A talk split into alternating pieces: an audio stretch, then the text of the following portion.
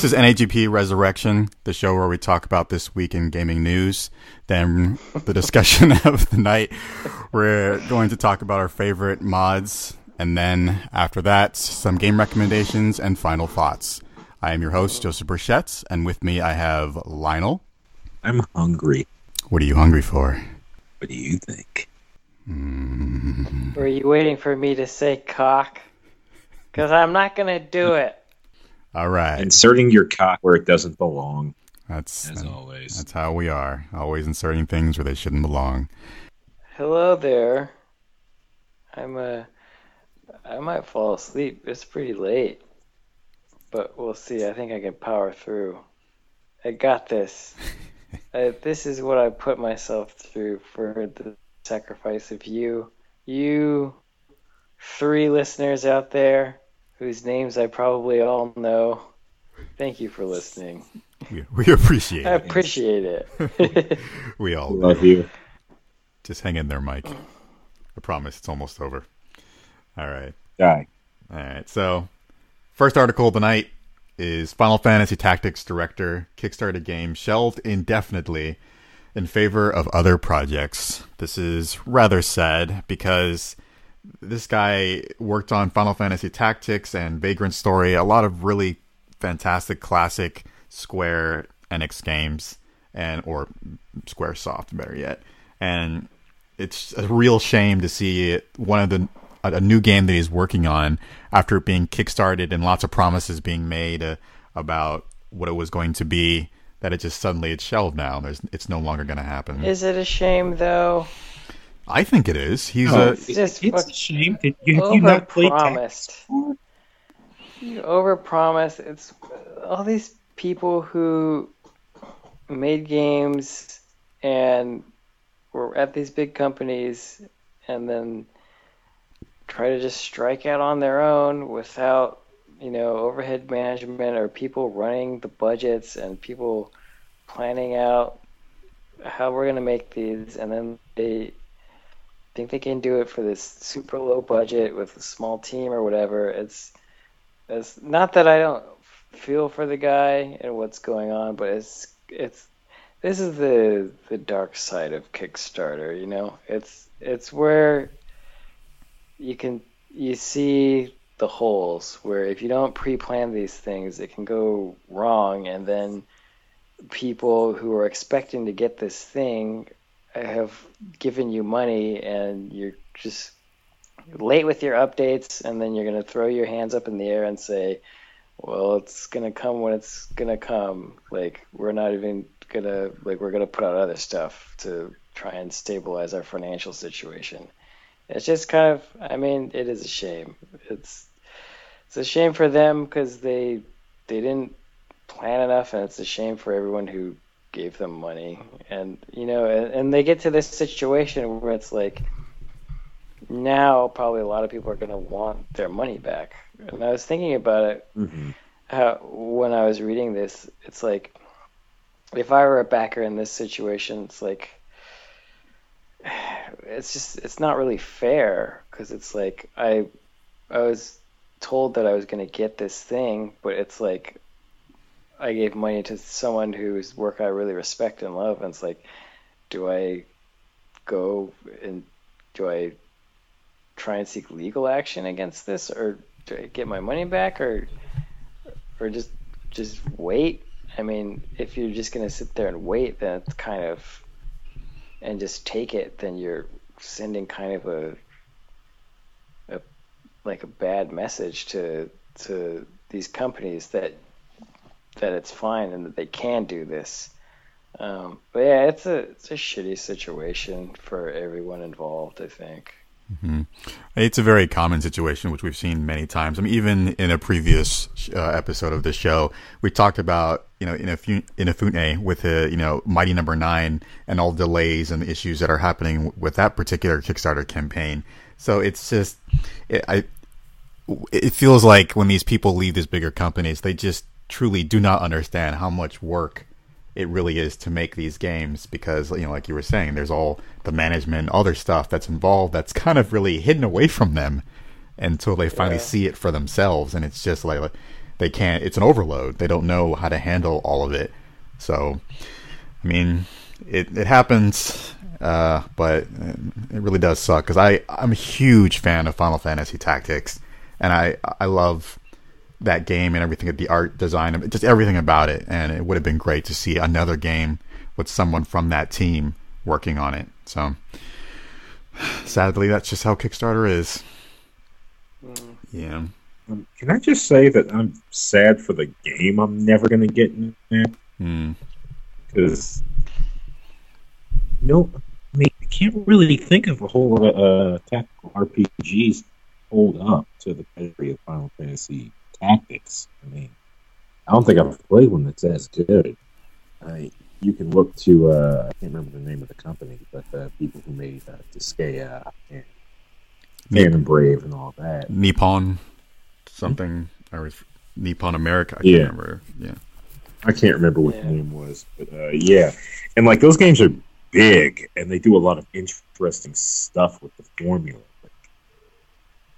they haven't perfected it both um, in like design and in storytelling. Like no one's come close in regards to storytelling. I was hoping to get more of this, hmm. and it's just not going to happen now. No, it, it is. It is a real shame. Yeah. Uh, well, it it is coming. They've said it's just like delayed until who knows when. Right. Yeah. Uh, which is also. Like yeah, it's another thing that's like fucked up. It's like so basically all these backers paid for you to build your company, and they aren't gonna, and they'll get what you said you would give them whenever. Mm. It's just yeah, it's not a good look. No. that's just how that's basically how Kickstarter has been being used these days to help fund companies when in reality it was supposed to help fund a project, not a company. So, yeah. Hmm. Well, hopefully eventually it will be out. Uh, okay, so this next article really it kills me so much. The Game Trailers website uh, has been it's been shut down. It's just I mean it's still up, but it's it, it, there's no more new content from what I've seen so far. I've been checking since the announcement was made, and I think it's just pretty. A lot of the people have been laid off now. Yeah, it's, it's all done. Oh God, it that when I heard that, I was first in shock, like many other people, because the only two video game news sites that I actually visit is Polygon, and it was Game Trailers. That was the only two sites I would ever visit, and it's just. Um, it's a shame they they didn't give a really specific reason to why. It just I was kind of doing a little bit of research and kind of just trying to see if I could find something.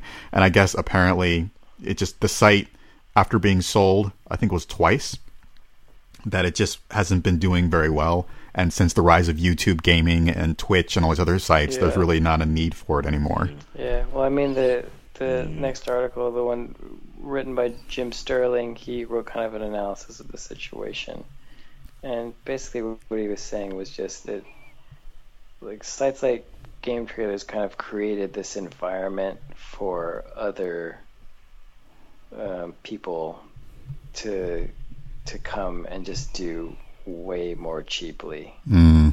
Um, and so it kind of killed itself in that way was the point he's trying to make. But yeah, I mean, there's a time like I don't know, eight years ago or so, where I would check game trailers like every day almost for new trailers for new shows and stuff. Like mm-hmm. they had Geoff Keighley doing the bonus round, and they had you know Michael Pachter's show, and it was it was just I feel like it was it broke some ground as far as like like who's gonna be on Keighley's show this week.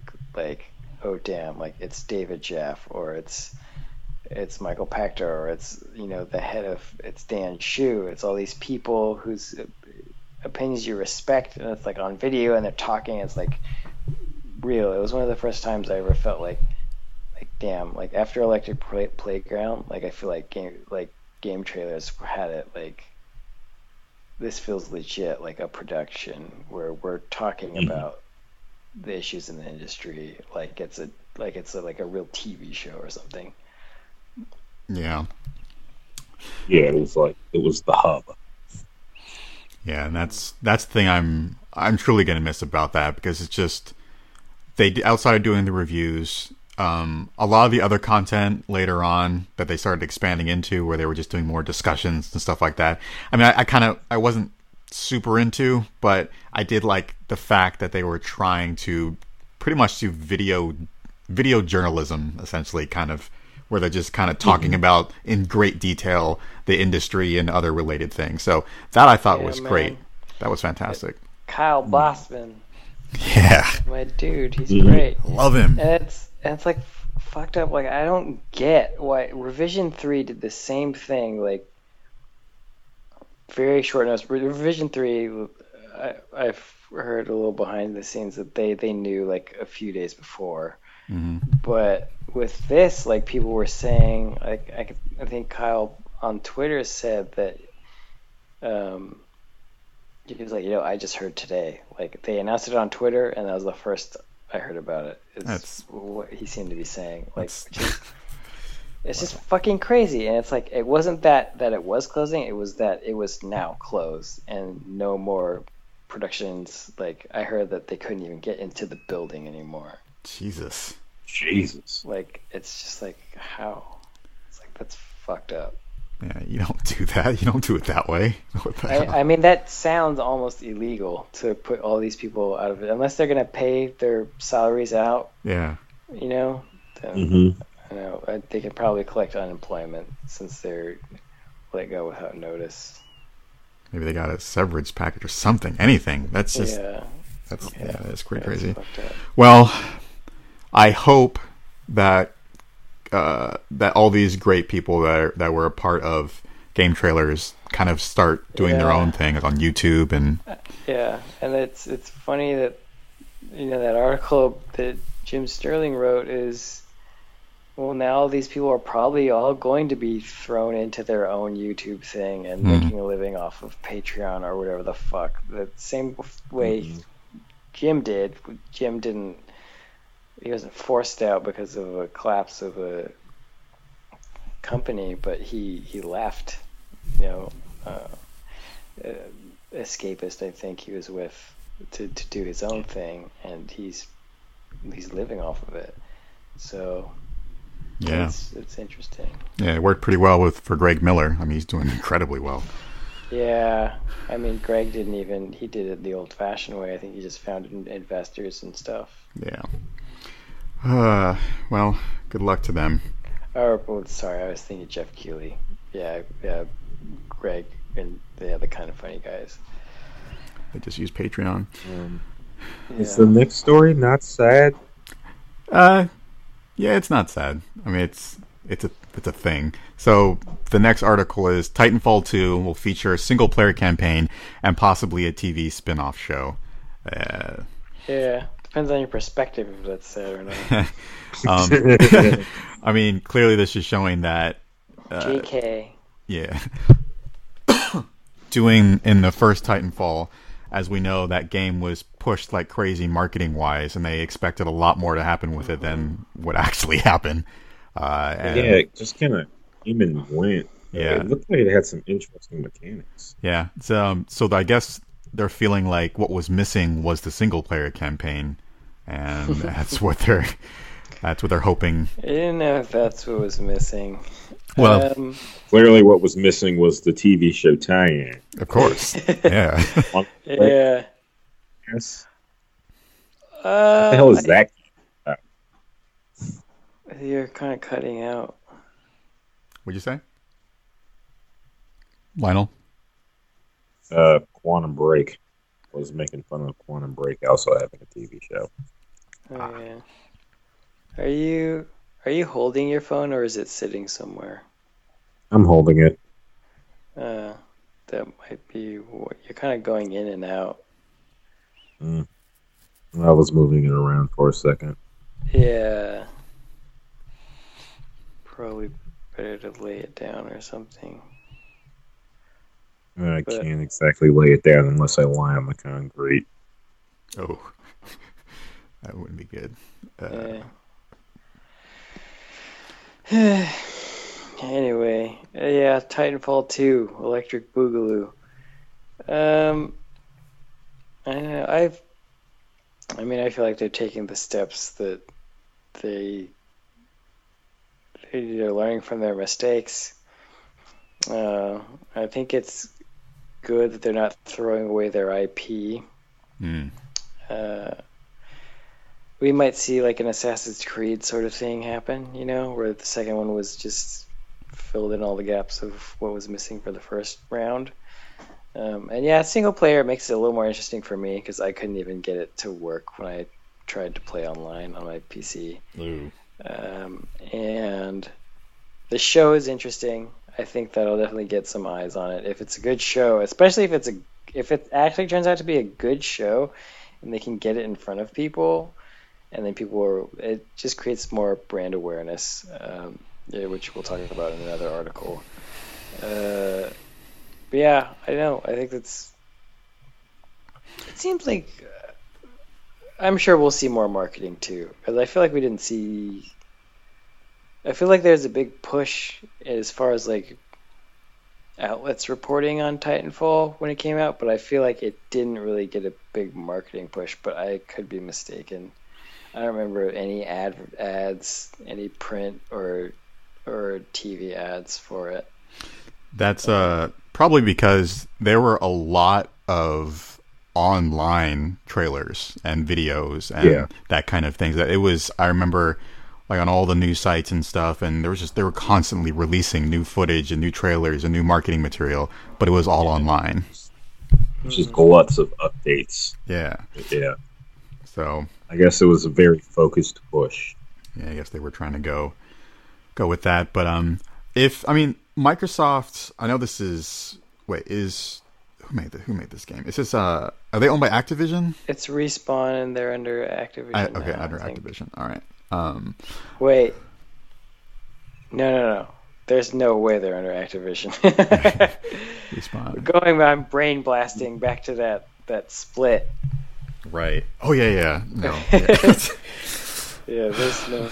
no um, uh, yeah, if, yeah, for the kids at home, if you don't remember, there's a big Activision-owned Infinity Ward, and Yeah. there's a big fucking like separation. People left Infinity Ward in mass and gave a big fuck you to Activision, and they're they're doing respawn with EA now. That's that's what it was. They're- Yeah. they're working with EA. That's right. Yeah. I mean, I, I f- I feel like, unlike with movies, with video games, those never really seem to turn out very well. But, I mean, Microsoft, when they made their mini Halo mini uh, series, that actually was really good. And I feel like when it, they, you can do a game better with TV than movies. So, and Titanfall, it's a really great IP. I mean, it's got robots, it's got all the military stuff. It just, it feels like it could do really well. So, Yeah, I Um, mean, I'm see honestly, that's that is one of the things about type like it, it is cool when you think about the first Titanfall, how it looks and everything, Mm. but to me, I wanted to know more about like what is this world? mm, Like you set it up, now what is it? Oh, you're not going to tell me anything about it, just multiplayer. Okay, that's fine. Uh, I think they do have a little bit of tiny setup in like the tutorial, but it's it's like minuscule. Um, but yeah, so that's why I was actually interested in this show and interested in the story mode. So, um, and I think that's it is something that is that you know with their history with the Call of Duty games, those games were known for their story. Like one of the reasons that Modern Warfare 2 got so many eyes on it was because of like no Russian mm, and and Modern Warfare, the first one, was like known for having a really great single player campaign. And, and you look at IPs that have been built uh, around FPS. You look at like Halo, like that's the gameplay is tight, but the marketing is all about the lore of Halo. there's a lot Like, there. Yeah, Um, I can throw a non-shooter example: uh, Mortal Kombat. Specifically, uh, nine is where it kind of came back, reinvented, and made the big splash, but what people were talking about wasn't necessarily the multiplayer; it was the story mode. Yeah, and it's doubly so with X. Mm-hmm. There is um, there they also have a great opportunity by introducing a story mode for Titanfall to allow some sort of expanded universe to be created because clearly there's some sort of big war happening here and if they can really kind of flush that out they can make they can do books they can do comics and the ip would work probably beautifully for all of that so i think mm-hmm. i think this can go in some really interesting directions yeah i mean they're talking about it in the article like yeah. it's about like they're gonna tell like a revolutionary slash civil war awesome. deal in space. So, I mean, even that is like more intriguing. Oh, that little, sort of probably. See, even that little tidbit, that little nugget is more interesting than anything I saw from the first Titanfall. yeah, definitely. All right. Uh, so yeah, Titanfall two should be interesting. Yeah. All right. Next article is. Oh man, there was a lot of news that dropped because there was a big uh, Oculus Unity Summit thing that happened with um all this talk about AR and VR and stuff. And one of the announcements that came out of it was pre-orders for Oculus Ready PCs and Rift bundles starting February 16th. And this thing's got like a for for, uh, for 14.99 I believe it was. Yep, fourteen ninety nine. You can get a pack in for a PC that like the the hardware is set up to handle VR. Uh, you get a headset sensor, a, re- a remotes, and an Xbox controller, and one of their launch games, which is the is Eve, Valkyrie Founder, or Lucky's Tale, which is a 3D platformer. So, do you, do you get one of those uh, uh, fleshlights on a on a robotic mount. I, I'm sure if you, I would not be surprised at this point because they want you to they want you to use it. Let's let's be real. Somebody's working on that right now. Oh yeah. No, oh no, no definitely. It's done. Oh, yeah, it's, it's done. there. it's done. Uh, I think Polygon or The Verge covered it, but at CES they had some stuff like that that they were showing off. Yeah, so, I know. A few years oh, ago, people I, are putting bundles together.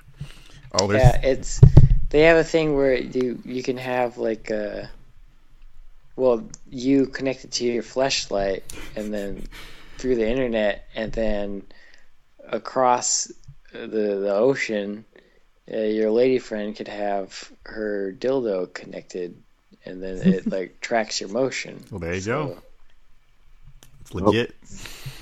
I mean, that's that's actually a really good thing for yeah, I mean that's a, actually a good thing for couples that are distance relationships. So, I long mean, distance relationship. That's pretty. Uh, yeah. Yeah, that's legit. Not the same thing, but yeah, yeah. do it. So Joe, hmm. when's dot hack? Uh, that's. I hope that's coming. Or sword art. Or yeah, yeah, or sword art. Sword art online. Yeah, God, I would love for that. It'll be awesome. All right, so yeah, it's some Oculus stuff, VR. God, we're gonna be seeing so much more of that. It's kind of crazy. All right, next article. Uh, why Nintendo thinks electronic toothbrushes are the key to its future. This is basically this was more information that came out of their investor meeting from last week, where they were kind of discussing how outside of releasing their first smart app, uh, smart app, smartphone app, that they're thinking about expanding their brand out to more different products and stuff. And I'm sure they've done stuff like this in the, in the past, but it seems like they really want to just start making sure every kid out there knows what Nintendo is and knows what their characters are. So that's how they became big. Yeah. Remember they used to just make playing cards and then they expanded into games. Yeah. Toys so in games. I mean, the amiibo things are taking off. People freaking love those. I know my little brother's obsessed with them, and it's just so this is just more of a strategy to kind of just with it. So backpacks, t-shirts, they really want to put it on everything uh, because they know for a fact that the Wii U and the 3DS and all that stuff is kind of not something they can bet on anymore. They need to kind of get ready for the NX and mobile. So Oh, Nintendo, at least you're getting prepared, and that that actually kind of makes me happy, I guess. Uh, what's the guy here? Oh yeah, so this this next article is pretty much related. Nintendo makes big promises. Oh, wait, wait, wait. Yep, go for it. No, go ahead. Go no, ahead. I'm pretty much. What's the next article about? Uh, Nintendo makes big promises about profits for its mysterious NX and smartphone business. Oh, well, no. I just wanted to say like that that shit is totally related to the Titanfall thing, and it it just makes total sense them to. And I'm I'm surprised that it's it they had, didn't start doing that long ago. Hmm. You know? And they had to a certain extent, but I think if you're I like I remember when all the like Nintendo branded candy and stuff started showing around, like the little mushroom toys, and how everyone was stoked. And it's just all stuff that makes sense. And again, with like the Titanfall thing, it's like the article is making a good, really good point, um, or they made really good points is about engaging people with your brand. Um, it's like just like how Mickey Mouse is known, you know Yeah, and all those Disney characters, they referenced Marvel and Star Wars doing the same thing. But it's uh, Nintendo's always been kind of slow with. They've been slow with a lot. They they're on the cutting edge in some respects, but they they're slow in other respects.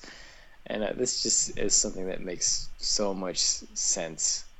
Um, and I think I did you go over about the the iPhone stuff. yeah. Uh, what we mean, like Pokemon Go? No, I don't think Well, I. well, just the, what they were saying is um, that people are interacting. Like it used to be, you could trust your generations to, you know, introduce your child to their first video game, and it'd be Mario. Like Mario would be the first step. But now, uh, another reason for them to get into mobile is because a child's first introduction to gaming is now going to be whatever it is, Angry Birds or something on a mobile phone. Before, Whatever their parents are playing. yeah, before like a Nintendo console, and like some parents probably can't even afford those or or don't want that, but like it's easy to download an app and you get that in front of the kids, or you get like the Mario cereal, the Mario toothbrush, the Mario everything, and they know Mario, and then they see like oh, there's an app store or a game about Mario, like it just it gets it gets them engaged with the brand at a very young age, and then they age with it, and then they, buy the consoles. So it's something that will pay off even further and further down the line for them. Yeah, It's a, it's just good branding strategy. Yeah, and it's So just Nintendo, when's the new cartoon coming out? Oh yeah, oh, yeah, they do. I'm waiting. Yeah, it's this is. I mean, this is all really good. I mean, like- like you were saying, they're kind of they're usually really slow to this kind of stuff, but I think they're kind of waking up now and realizing we can't just be the ones that just are do the crazy way out there thing and hope that people are gonna Yeah. buy it. That doesn't work anymore.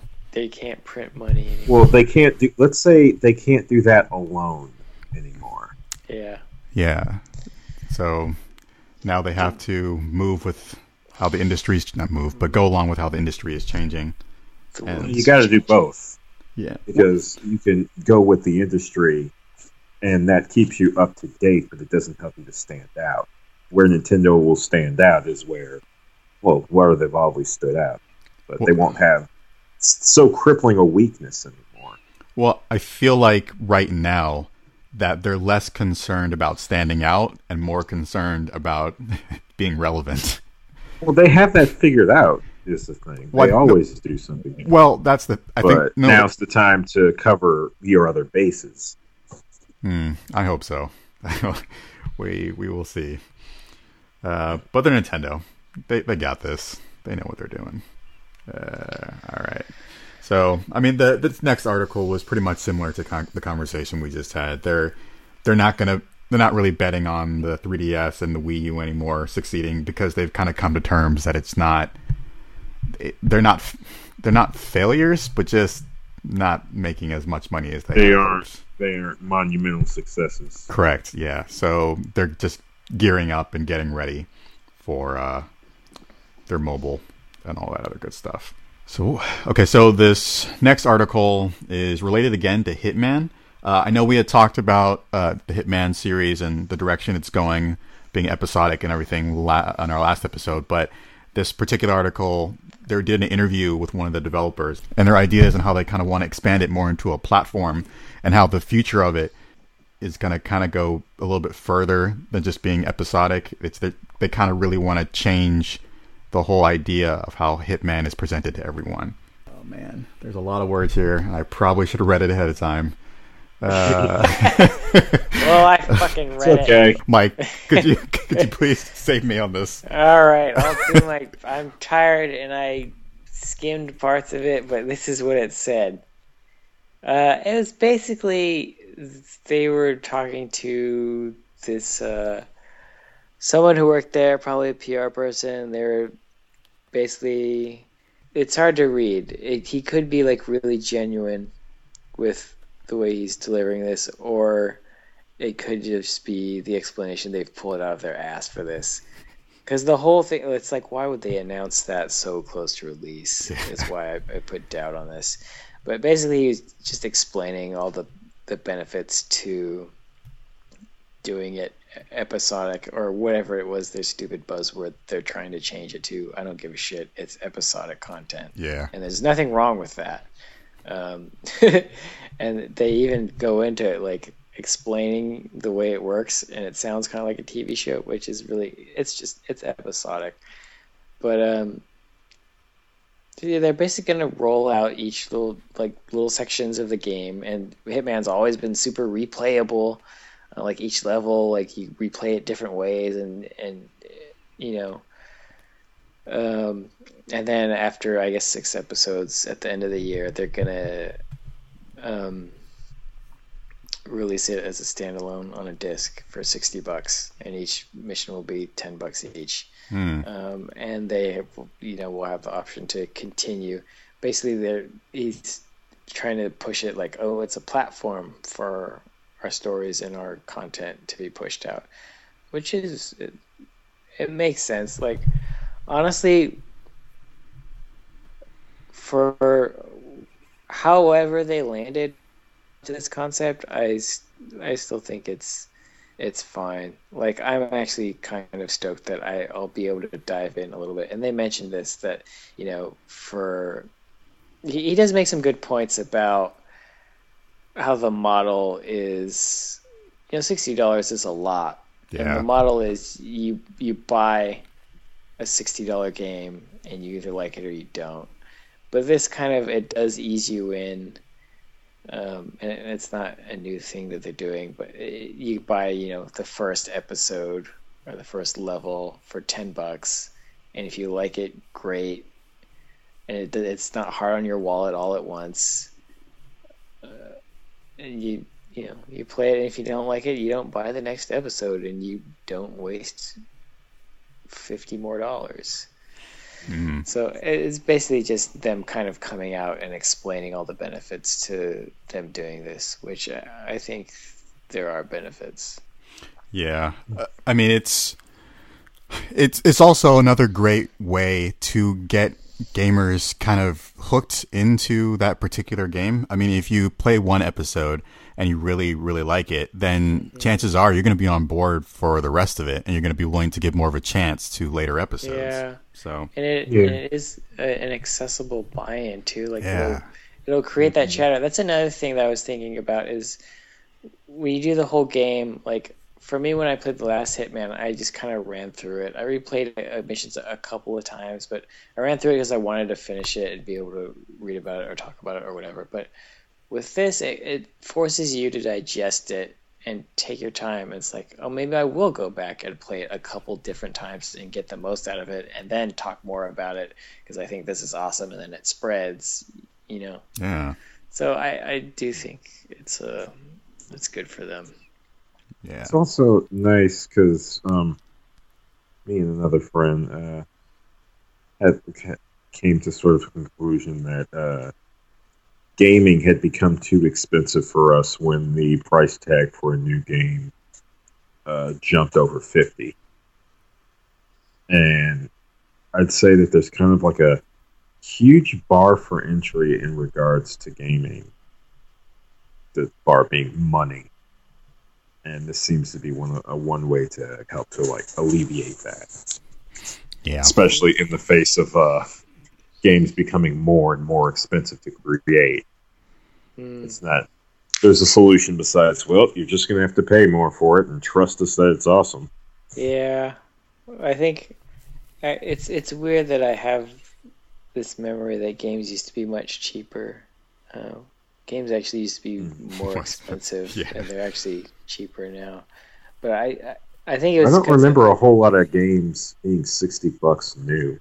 Mm, I think stuff were like stuff was like sixty and eighty sometimes. It would depend on the games, but the thing is, I think we were so used to games being 50 and then buying them secondhand for like 40 mm. because you could just do that but now it's like with digital distribution taking over all new games are like 60 um, and companies are seeing uh, you know they see a lot more profit that way too because they don't there's no middleman yeah it's yeah i remember sonic for the Sega Genesis, Sonic 3 being, I think it was like around eighty dollars or somewhere close to there. It was incredibly expensive. So, mm. Yeah, games were definitely way more expensive back then. It's not yeah. that expensive. Yeah. Yeah. Actually, you know, I think another contributing factor was that um, we were sort of achieving sentience around uh, the the PlayStation disc based era, mm. and CDs were cheap to manufacture. That certainly helped a lot. Cartridges were not cheap to make. Yeah. So, uh, but yeah, I think this is all good stuff. I kind of want to see more episodic stuff because it just it makes things so much cheaper. Mm, uh, easier to digest. Definitely. Having something. It also gives you something to look forward to. Yeah, having something like, go down easy oh, yeah, is always good. Episode's coming out. Yeah. Yep. All right. Uh, next one. This kind of makes my stomach churn a little bit. Sonic the Hedgehog headed for Hollywood. um, so they're not going to do that right. No, they are. Well, oh they're no, not going to do it right. Oh no, God, because no. I know how to do it right. I don't. Uh, okay. So Sega Sammy CEO, they said now this is what disturbs me even more. It's going to be a live action slash you know computer CG. That's yeah. just uh, like who framed Roger Rabbit. Uh, yeah. I cannot wait to see what this looks like. I'm just like, oh god, beyond stoked. It's just gonna be so bizarre. Yeah. Like, how could it not be just, just like bizarre as hell? Stay away from the plot of Sonic 06, please. Uh, god. Uh, it's just weird. I'm like, is it gonna turn out like the latest SpongeBob movie? Is it gonna turn out like the Super Mario Brothers movie? Oh man. Like it's just gonna be bizarre. it's, it's, it's gonna be weird. Uh, the reason why they're doing this, and it's the same reason why the um, uh, Rovio has making an Angry Birds movie, is because they just want to expand into more different areas of entertainment to kind of. I mean, I don't know how well the Angry Bird movie is gonna is gonna do, but it's. I guess it's just they feel like this is gonna help them. I don't know what I don't, I don't know what they were thinking about this actually. I mean, I don't know. It's Sonic. Sonic has not done very well out of all of their brands. I, I don't know why they thought this was a good idea. well, it's it's it's still it's still iconic. Um, it's, kids seem to really love it, regardless of the quality. Uh, um, generations and colors were really good. It's true, but the mixing of kind of like you know the new SpongeBob movie. That was a great example, actually. That I mean, if it's gonna be like that, I mean, uh, I yeah. Well, they, uh, like, they also two other things. One is Sonic's huge in other areas, mm-hmm. like in the UK. I think he's still a big name, very beloved out there. There was a cartoon and for it, I want to say maybe like a year or two back called Sonic Boom, and they did a tie-in game that may have just ruined the name hmm. for anyone. But um, I haven't seen the cartoon. I hope it did well. Maybe that has something to do with it. I feel kind of like, again, much like with Mario, a cartoon's where to start. Well, see, that's uh, the cartoons are fine. I've actually enjoyed some of the Sonic cartoons. Like the, Oh yeah, man. they're Chili good. White. yeah. Chili dogs. Shit's tight. no, the the cartoons were fine. I found them to be somewhat enjoyable, but just I would even say the movie would have been good if it's if it was just fully animated. I guess I'm just super Yeah. weirded out by the. I, Yeah, yeah. Well, I Chili think everyone's weirded out about Sonic being around humans Yeah. after 06. that's right. yeah, chili dogs. That's right. yeah, I developed my taste for chili dogs thanks to that cartoon. Yeah. Yeah, man. All right, it's enough Chili Sonic. dogs. Dogging the chili and the chili, the dogging. Uh, hang in there, Mike. Just a little bit longer. Got this. Uh, all right, last article of the night. Hideo, Hideo, yep, Hideo Kojima, top ten movies of 2015. Oh yeah, do the list. Yeah, I like his list. It's a good list. Yeah. Uh, what's on this list? Number ten was Star Wars: The Force Awakens. Well, Still we should haven't say that this is like the first episode of his new YouTube channel. Yes, I saw Ken tweeting that he wanted people to translate it, so they're still. I guess it's not translated, but. But yeah, number ten. Did you guys all see Star Wars? I think Lionel's Yeah. the only one who hasn't seen it yet. Unless you did. Did you? Yeah. Not yet. Okay, let's not. No, Yeah. it's fucking great. yes. It's just We're not here. it, it does everything you'd want it to do. Like it's it's just great. yeah. and it's it's just great. It just feels modern, fresh. They treated the characters with respect, the old characters, and the new characters are just the new characters are amazing. They're all just amazing, Yes, likable. That's so good. I really like them a lot. It's an extraordinary film, and just like it's the love letter that Star Wars fans needed. So Mm. And he his comment for is like, "There's nothing to complain about." Yeah, good old Kojima. All right, um, exactly. Number number nine. I have not seen this movie. Fires on the Plain. Have either? I haven't seen it either. No. I haven't either. Yeah. Uh, yeah, so I don't know much about that one. Now, number eight, I love this one. Straight out of Compton. He likes Oh, that yeah. a lot. Ah, Yeah, said he didn't know much about rap, but it made him want to. Yeah. But he liked it. Um, and yeah, I thought it's a, it's a, it's a damn good film. It It's, is. uh, it's missing a, a couple key elements, and namely that Dre beat the shit out of his wife, and that Ice Cube and I think Dre beat the shit out of some some, talking some about lady. D Bonds. Huh? I think that was her name. What was her name? Barnes or some shit. But yeah, they Hmm. like to not bring that one up. Yeah, they definitely like. I mean, they they did show that, that him getting into like s- a li- some a little bit of trouble and like them like I don't know. Yeah, but they they definitely like as executive produced by those two, so they decided to leave some things out. But also, Mhm. it is very long and, and dense, and it would have been it. They should have talked about that shit but also I think the the point more of the film is it's making a point about police brutality and how relevant it still is today. Definitely showed that.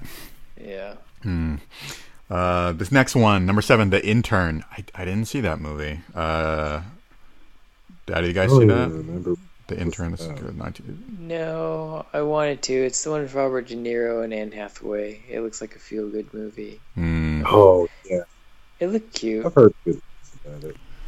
Interesting. Uh, Shaun the Sheep, the movie, was number six for him. Uh, I actually saw it. He saw it two times. For, it's for kids when I see it, though. Actually, huh? Adults who take care of their kids to see this can also enjoy it. Okay, so I guess he just wanted. That was a movie. Uh, Nightcrawler was to number five. I love that movie. That was a great movie. Yeah. Ooh, That was a good movie. that Um, movie was uncomfortable. Yes. Yeah. Yeah. It's good, Sociopaths are weird. And he was definitely that. Yeah, he's so good. That was a crying fucking shame that he didn't get nominated for that. Uh, yeah, yeah, I think this one also has a note that this one came out last year, but it Mhm. just came out in Japan Yeah. um, this year. But yeah, that he's so Jake Gyllenhaal is amazing. Okay. Just makes your skin crawl that one. Yeah. This was oh so number four. Locke, Loke, whatever. Tom I Hardy. missed this one. I don't think I saw that one either. It's got Oh, Tom, that's good. Yeah.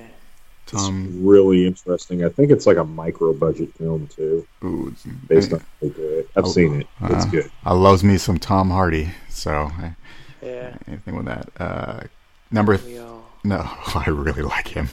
Uh, number three, Kingsman: The Secret Service. That was a that was a good movie. I enjoyed that. I haven't seen that yet. It's a nice spy movie. I heard it was It looks fun. fun. Yeah. Uh, Samuel was Yeah.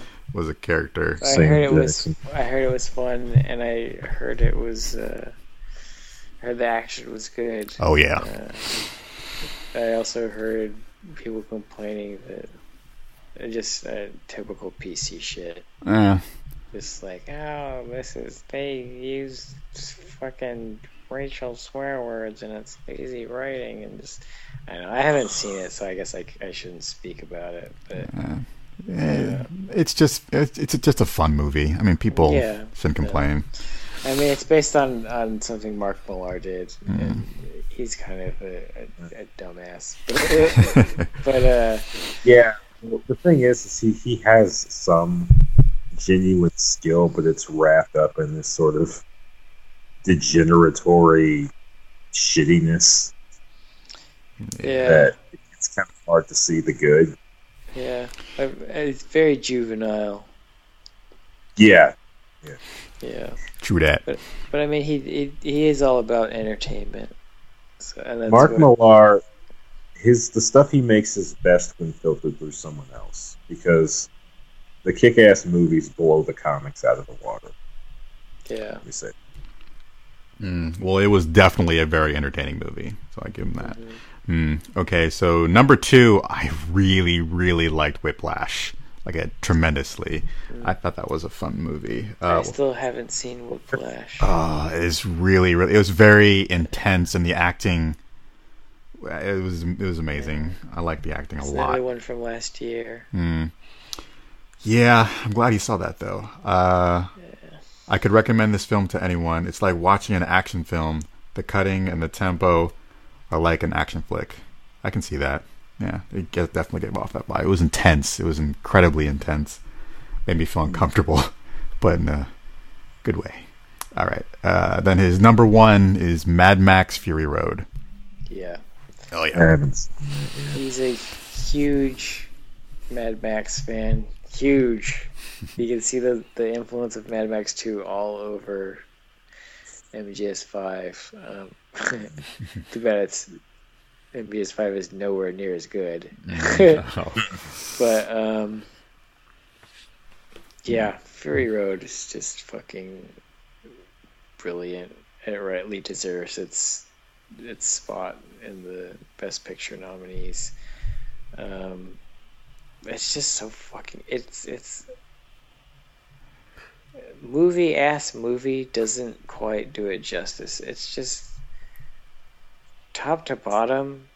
Everyone didn't just do their job; they all knocked it out of the fucking park. Yeah. It's just, and the writing and the story is just like it's one long chase scene, but there's so much detail put into everything that you can read so much into not just the character actions, but the production design and and just the, the little things that they say that reference the world that they're in. It's just, and it's a beautiful film.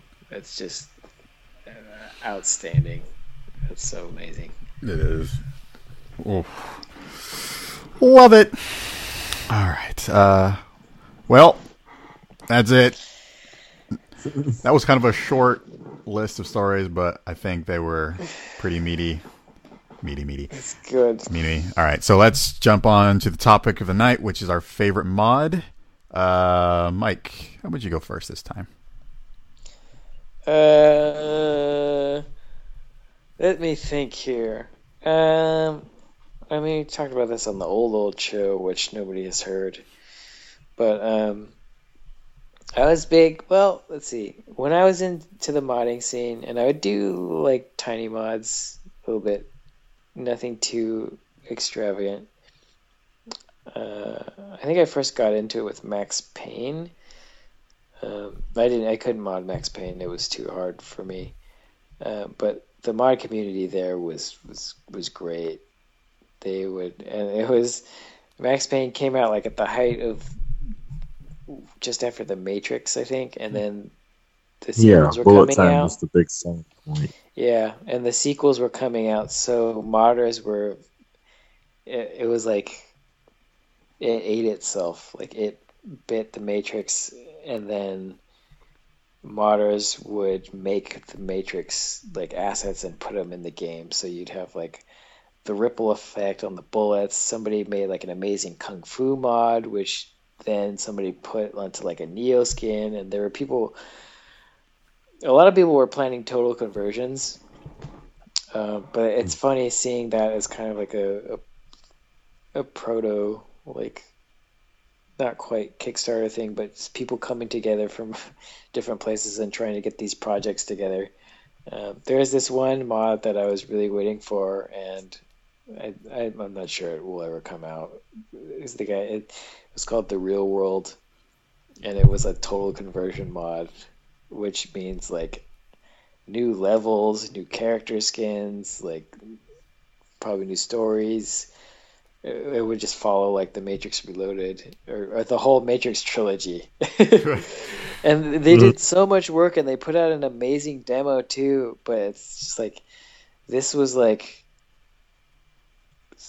like 10 years ago and that thing still hasn't come out and it's funny even like just like three or four years ago he was still saying oh, i'll get it out someday but i i've kind of my hope has dwindled.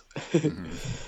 but that was some good stuff happened with max payne. Some annoying stuff too because you would have mods that had like cool shit in it. Uh, that was like really cool like a lightsaber mod or something. Or like ones that would for Max Payne 2 that would give you a shit ton of like cool new guns to play with. And but they would also do things where like music would kick in when you would go into bullet time and it was oftentimes like really shitty aggravating music. It's just so bad. Like it would piss me off when they people would do that. Wow. But um yeah um the I was big into Jedi Knight, Jedi Knight two and three, and uh, I remember modding all my skins. And I was in a clan, and we would all we all had our own skins that we had made, and you could fuck with the taunts and make your character say stupid shit when you would taunt, and uh, people would build all these levels like people build like all these levels from Star Wars or they were inspired by like different animes. There was there's so many mods for for those games, um, and I I really miss that community. Just not even just just the player community and the the mod community, and then they would get together and people would like role play in these big areas, and there'd just be like tons of people on a server just running around it, it was just so much fucking fun. Sounds like yeah. a lot of fun. Yeah, and all set in Star Wars, and it's it's really sad that it's just like it had this great combat system for that people would mod, of course, to make it even deeper. Um, with the with the lightsaber combat, it was just so deep already, and then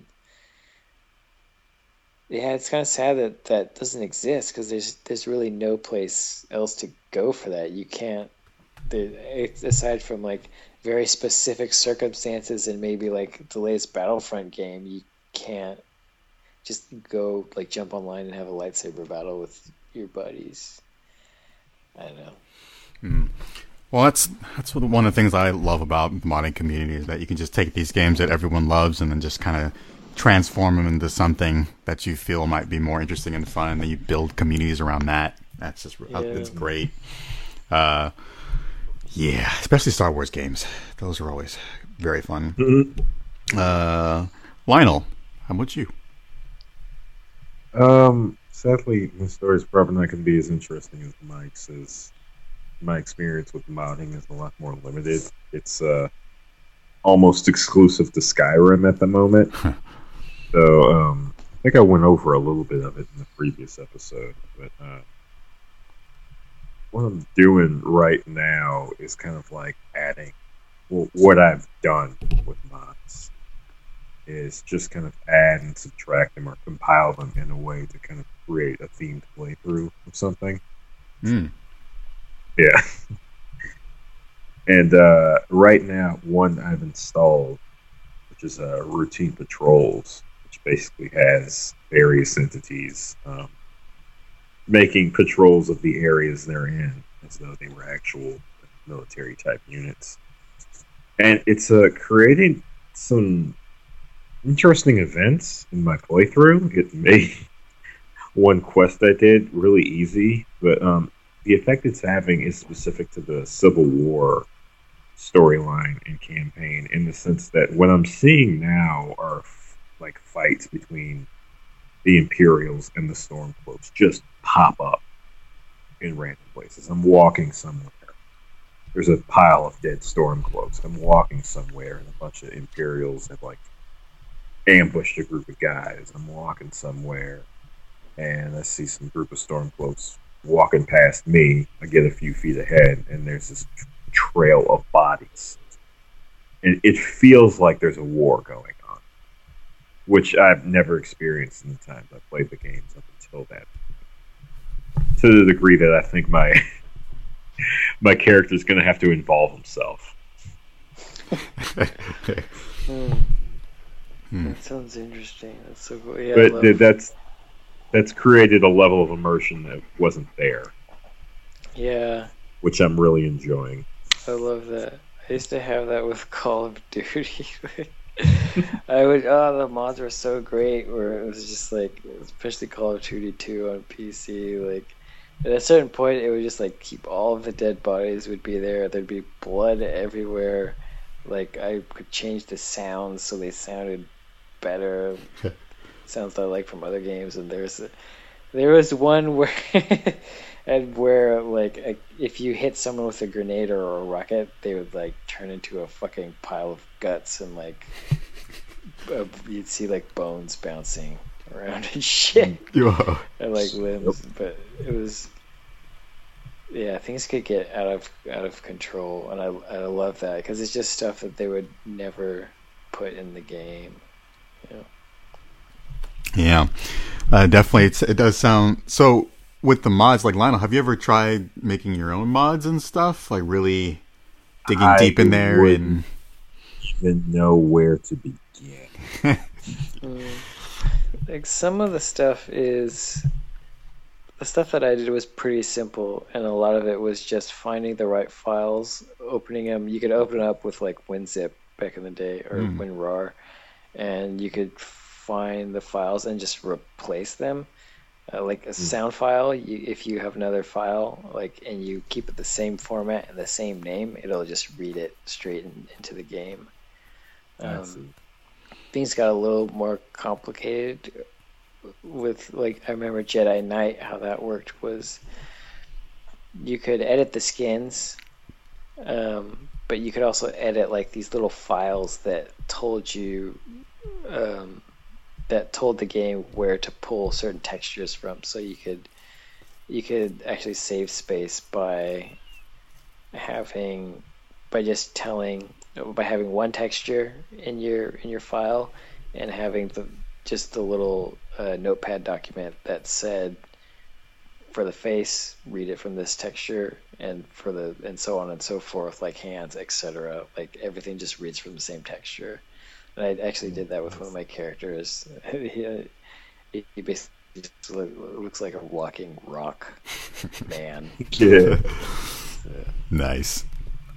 Actually had this wasn't me. I was actually uh, at a friend's house, but I guess you could call this my first experience with modding. Uh, he was uh, pirating a copy of Guilty Gear XX for the Dreamcast, and um, he had to. What was it? I think the last copy he made had a bug in the sound, so he had to replace the song anyway. So he, you know, just turned to me and says, "Okay, let's give this thing a new soundtrack." And you know, it was interesting playing the game, the legit game with all this music we picked out. I don't remember all the songs. I just remember uh, Joe. You remember Chipp, the uh, ninja guy, super fast guy we both played. Yeah. Yeah, um, his song. Uh, the song we re- we replaced his song with um, a song from the Bebop movie soundtrack called "What Planet Is This?" Nice. And, uh, yeah, Yeah. that was a lot of fun. I can't I can't not. I always think of that song. It's gonna play Guilty Gear. Yeah. I don't remember the name of Chipp's original theme, but uh, yeah, the song we replaced it with was uh, "What Planet Is This?" Uh, yeah, that's what I was asking.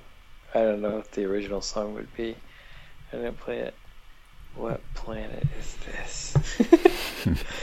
yeah, I mean it's it's cool when you see because that reminds me of like we did the same thing with Tekken Tag 2. Like I love when developers kind of. I think they, uh, some of them have have looked at the modding community and kind of incorporated certain things about it, like especially with fighting games, like customizing your character is just like the funnest thing in the world. Like Tekken Tag 2 has so many Mhm. options, and you can ch- completely change the soundtrack to that entire game. Uh, Oh yeah, it was kind of interesting switching between our games and seeing which songs we picked for what. Yeah, yeah. Nice. Uh, uh, so for me, what I can remember for uh, one of my favorite mods was back in high school. Uh, I used to be really into the whole like emulators and ROM hacking and like downloading translated versions of of Japanese oh, games. Oh, yeah. So in yeah in that whole community, they were really into hacking uh, old like Game Boy games and stuff and replacing the sprites with weird random things. And I remember before the actual game Pokemon Diamond came out, there was a game that someone had hacked together of the, Oh god, that was Yeah. so good. of the red version, I think, and it was called Pokemon Diamond, but the game was completely different. And you had this cell phone, and you could like summon these really weird was, looking uh, creatures. Yeah, it was basically like uh, Pokemon and Digimon had a baby. Um, right? Yeah, yeah. It's You'd uh, defeat a Pokemon, you get its number. You could put the number in the phone to summon it. yeah, Yeah, yeah. and it, was a completely new. It was a completely unique game. Like I think all the assets were homemade. Yeah, it was. It was. It was really cool. I mean, I loved, and there was a lot of other really crazy things that they that people were doing, hacking the ROMs and just going crazy with it. But um, that was a really fun time, and I I really enjoyed playing those all those different versions of Pokemon because people made a ton of different versions of it. Uh, but yeah, that's the only one I can really remember very clearly and, and having a lot of fun with.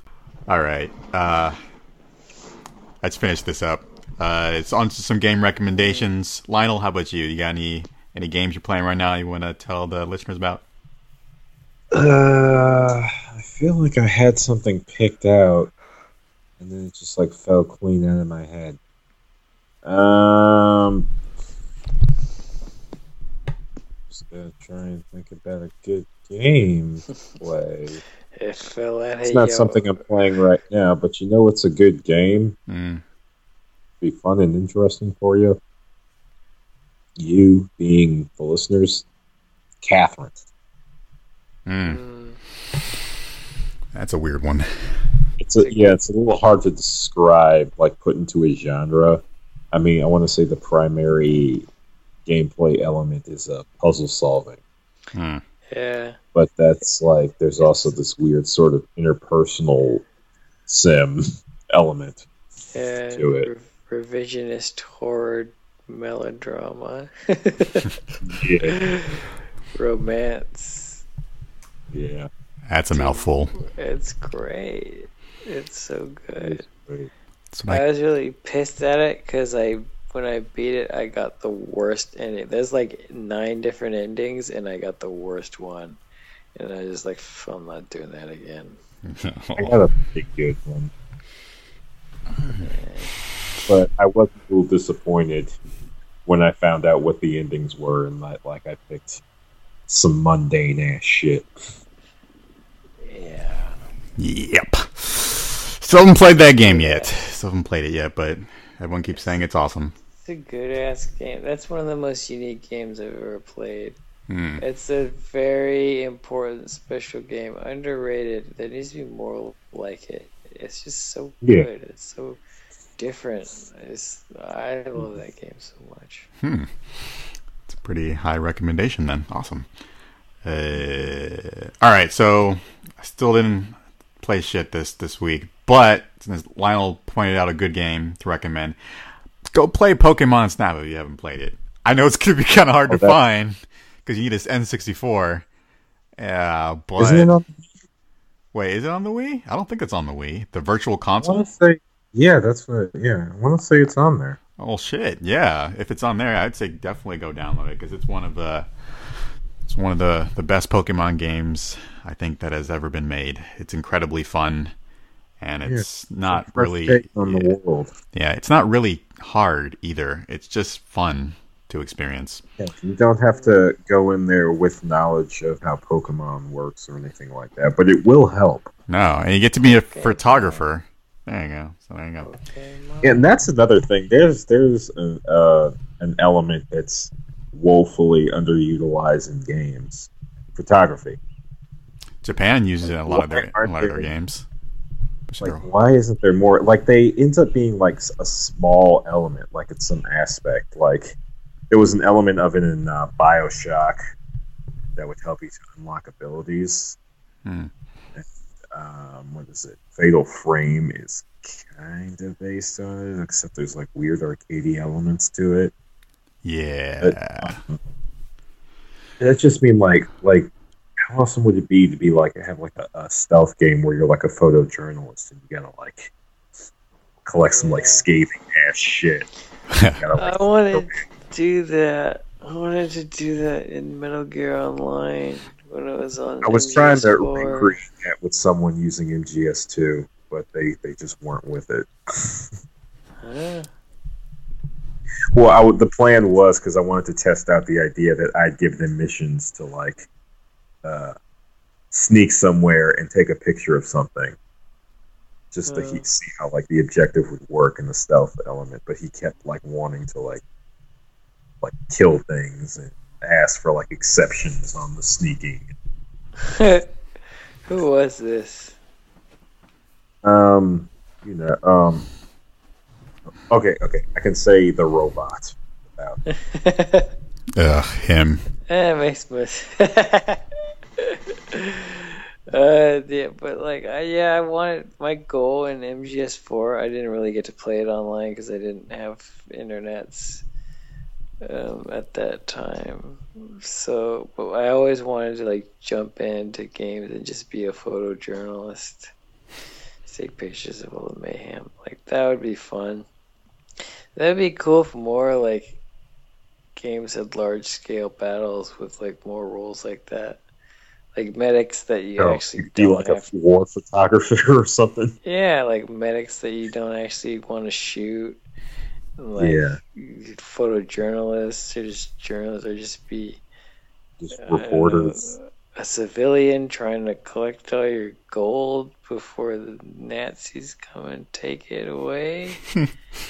and it's like, yeah. That would be nice. I'd like that. More roles.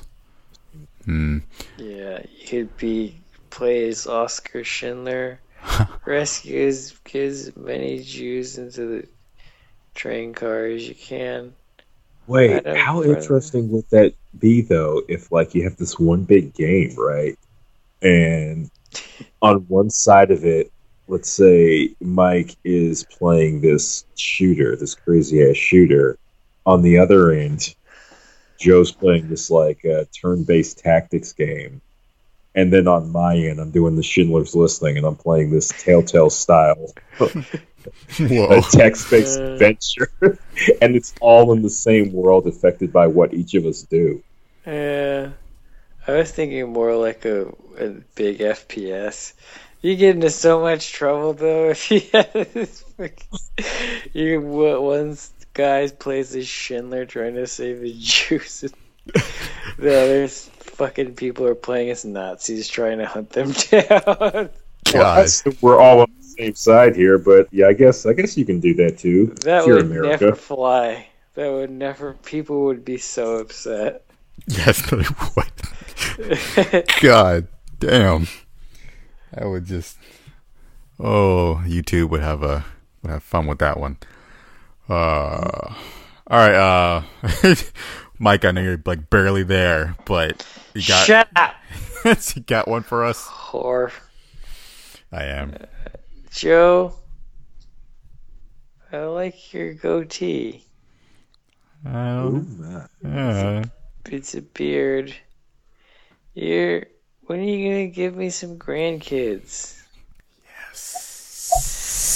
Jumbo Cables, what kind of pizza is best? uh, in general, Yeah, uh, combination's my favorite.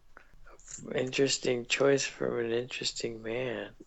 mm, There's nothing interesting about me, and you know it. What's inter- What's interesting pizza to you, Joe? mm, mushroom, onion, and sausage. Yeah, that sounds good. Sounds real good. I'm a Hawaiian man Uh, myself. Ah, no Hawaiian. I cannot stand Hawaiian. It's fucking delicious. No, sweet on pizza. No. man. It's an acquired taste, Joe. Yeah. I mean, everyone else in my family likes it. I just, I don't like the sweet. I don't like sweet on pizza. Good. You know what I like on pizzas? Mm. Well, everything. But uh, I'm one of those rare few that can eat anchovies on pizza. No, I like anchovies. Anchovies are good. I'll eat that.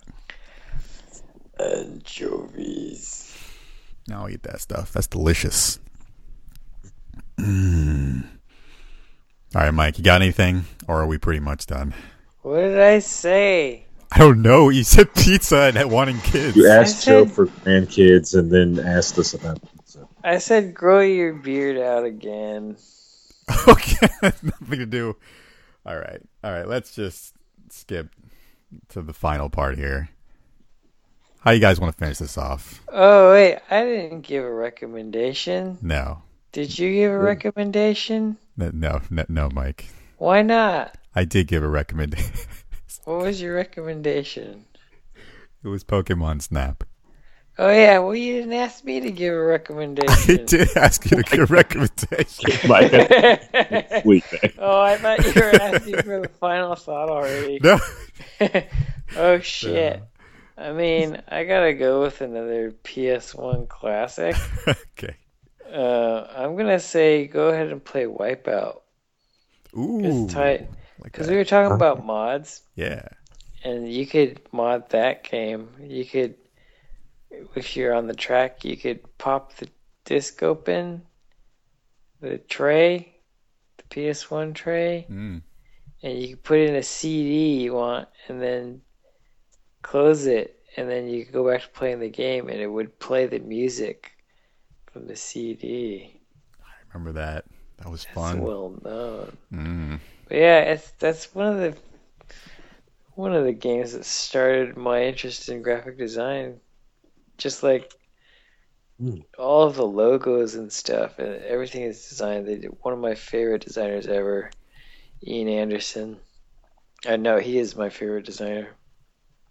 He this has a brand called the Designers Republic, and it's just super subversive, like futuristic crazy shit. Like it's all over Wipeout. Like even today, latest Wipeout games, if they don't use his branding, they're they're very influenced by that. but that first Wipeout game was special. Mm. It had like a dirty, futuristic look to it. Yeah. It was, it was just cool, man. It's fun, and it's like the, the speed. It's still very playable. I played it on. I have it off PSN, and it's it's really playable. It's really good. Yeah. What I liked about that game a lot is that when you started, if you were able to not bump into anything and you just kept going faster and faster, it just felt so good. Yeah, I love that game. and the music, man.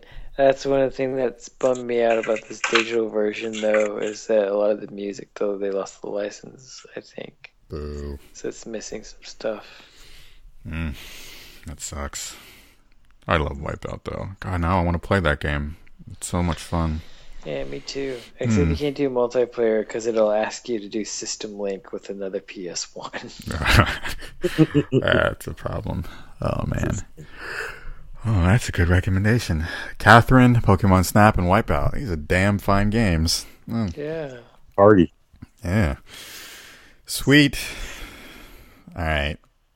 Mike, Mike gave his awesome final thoughts, but uh, No, I didn't because I was confused. You asked me again. uh, no, I know. I'm just saying I like those, and that's not going. out That's staying in there.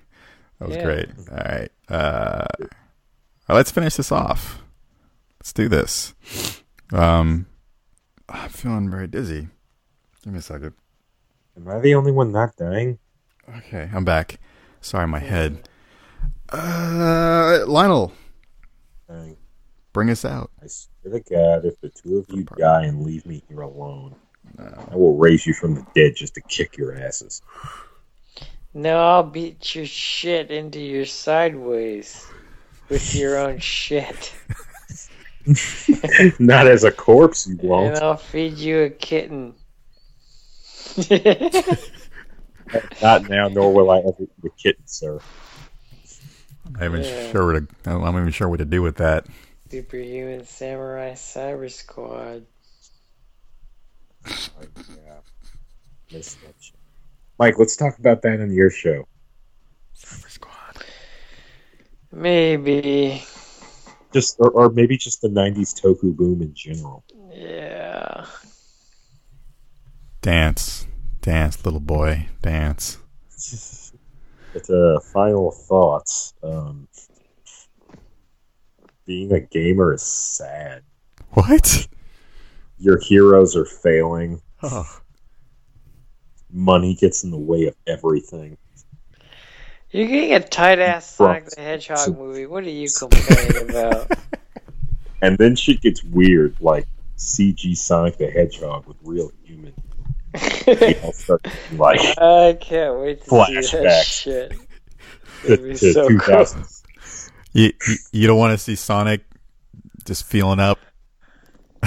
No. The future. Okay. That's, No, well, think about when you were a 10 year old playing Sonic the Hedgehog, and you probably would think it was the tightest shit ever if Sonic were real and, like, was with you in real life. and could teach you how to run fast and get all the gold coins and eat all the chili dogs. yeah, Sounds amazing. would be awesome. I, and then you would think it would never happen, but it's going to happen. Well, if that's all they do, great. They But need to get Julia White back, too. Yes. No, no. See, here's here's here's the problem: is the uh, correct way to do a Sonic movie is you don't have him talk at all. No, man, he's got to be all like, give him chili dogs. give him chili dogs. this doesn't sound like Sonic. This sounds like some like poor ass motherfucker panhandling on the street. no, that's sounds- Sonic talks. This sounds like 1993 Richmond to me.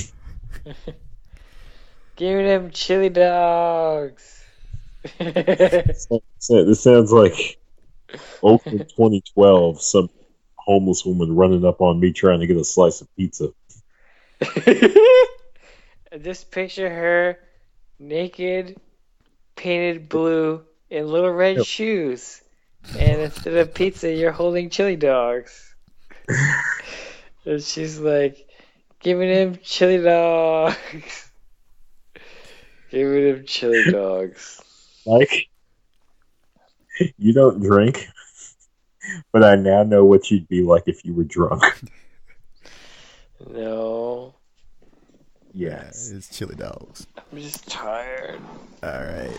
Give me him chili dogs. We'll put that shit on loop. uh, Yeah, yeah, that's got a like track. Joe, what are your final thoughts? I want to make that my ringtone. This- No. Radio exclusive ringtone. yeah. uh, 99 cents on heylistenerradio.com. uh, make bank on that shit. All right. Uh, I've I my final thoughts are. I want pizza. I want chili dogs. Give me pizza. Yeah, chili dog on your pizza. Oh, my final thoughts are Burger King is going to be selling hot dogs February 26th, I believe. They're going to be selling chili dogs. Whoa. And this is not a joke. Yes, February 26th, they are selling chili dogs. Holy shit. Yeah. You know what we gotta do? we gotta get naked and paint ourselves blue and get little red shoes and then go into Burger King and be like, give me them chili dogs. Mike, you're ridiculous. Oh, man. I'm liking this. I'll put on a blue jumpsuit. but yeah, I'm looking forward to that. I'm going to be first in line for my Burger King dog. Mike, say chili dog again. Shut up. We ended this a long time ago. We did. All right. Uh, time for the rigmarole. Ah, fuck! Let them know where we're, where we can find us. Sorry. All right. So you, where you can find more information about NAGP Resurrection on Twitter at NAGP Returns, where I talk about game news and other related stuff. Mike, NAGPReturns.com. where can they find your show, man? You can find my show at heylistenradio.com. You can listen to it there on SoundCloud. You can subscribe to Hey Listen Radio on iTunes. You can listen to Hey Listen Radio at Joe's Twitter. You can listen to Twitter at my Twitter. My Twitter is at Hyper90s. It's all two words, no spaces. I Twitter at people, and sometimes they like my Twitters. But John Leguizamo didn't like my tweet. He didn't. He didn't say that he didn't like it, but he didn't click the heart. He didn't retweet it. But I, I still love you, John Leguizamo.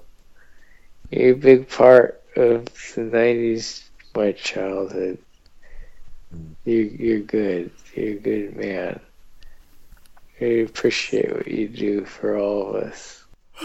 Lionel. How do I go on after that? I, I don't even Yeah. know anymore. Uh, yeah, old Taku connection. Um, the show where I talk about weird bullshit. All right, we're done. Happy Black History Month. God bless America.